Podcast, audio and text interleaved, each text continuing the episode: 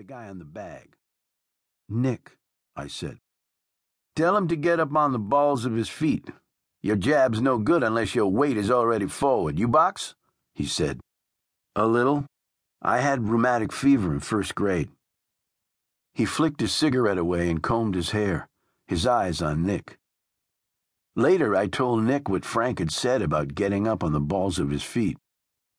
He ought to know what he's talking about. He's a sponsor for the Golden Gloves, Nick said. What's a dyke? I said. A guy with a male and a female organ. At least I think, Nick replied. Stay away from that guy, I said. You worry too much, Nick said. He grinned from ear to ear, his dun colored crew cut spiked with sweat, his throat beaded with dirt rings. Nick wasn't afraid of anything. The park was an island, a neutral ground sandwiched between a respectable neighborhood of one story tree shaded brick homes and three blocks away, another neighborhood where the houses were wood frame and peeling, the yards bare, the early sun like a dust veiled egg yolk. My mother and I lived in the neighborhood of bare yards. Our neighbors took pride in their lack of schooling raised their children as livestock, and shot stray cats or dogs with BB guns. After I threw my morning paper route, I always headed straight for the park. The park contained not only a baseball diamond and elevated plank seats shaded by live oak trees, but also a fountain and cement wading pool, tetherball poles, picnic tables, and barbecue pits. The popsicle truck arrived daily at 3 p.m., ringing with music and on Monday nights there was a free outdoor movie. For Nick and me, the park's green borders had been the edges of Eden, and no evil should have been able to penetrate them. But I heard stories about events that took place in the park after the field lights had blackened and cooled, when Negroes or Mexicans came into the park to fight white kids with chains, switchblades, and sometimes zip guns. One morning, I saw Terry Ann on her knees, trying to scrub a horsetail of tiny red dots off the stucco wall of the park house with bleach and soap. What's that, Terry Ann? I asked.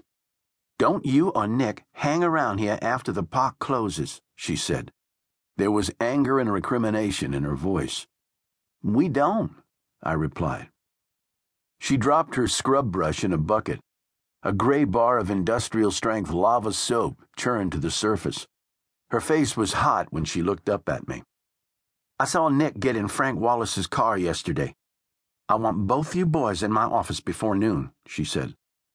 Why are you so mad? I said.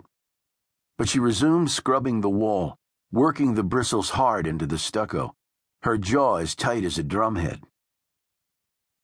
Three hours later, in her office, she read us the riot act. Nick listened passively, his eyes looking innocently upward at the walls, the ceiling, the top shelves where Terry Ann kept all her board games and leather craft tools. Are you hearing me? she said. I'm going to fight in the gloves. I'm going to fight Angel Morales, Nick said. Angel Morales will kill you, Terry Ann said. I can kick Angel's butt. Frank says I can, Nick replied. Terry Ann's mouth was pinched, her face without color, her hands balled into fists on top of her desk blotter. Frank Wallace does nothing for anyone unless there's something in it for Frank Wallace. But maybe you'll have to find that out on your own, she said. What does it mean to turn somebody around? I asked. What? What did you say? she said.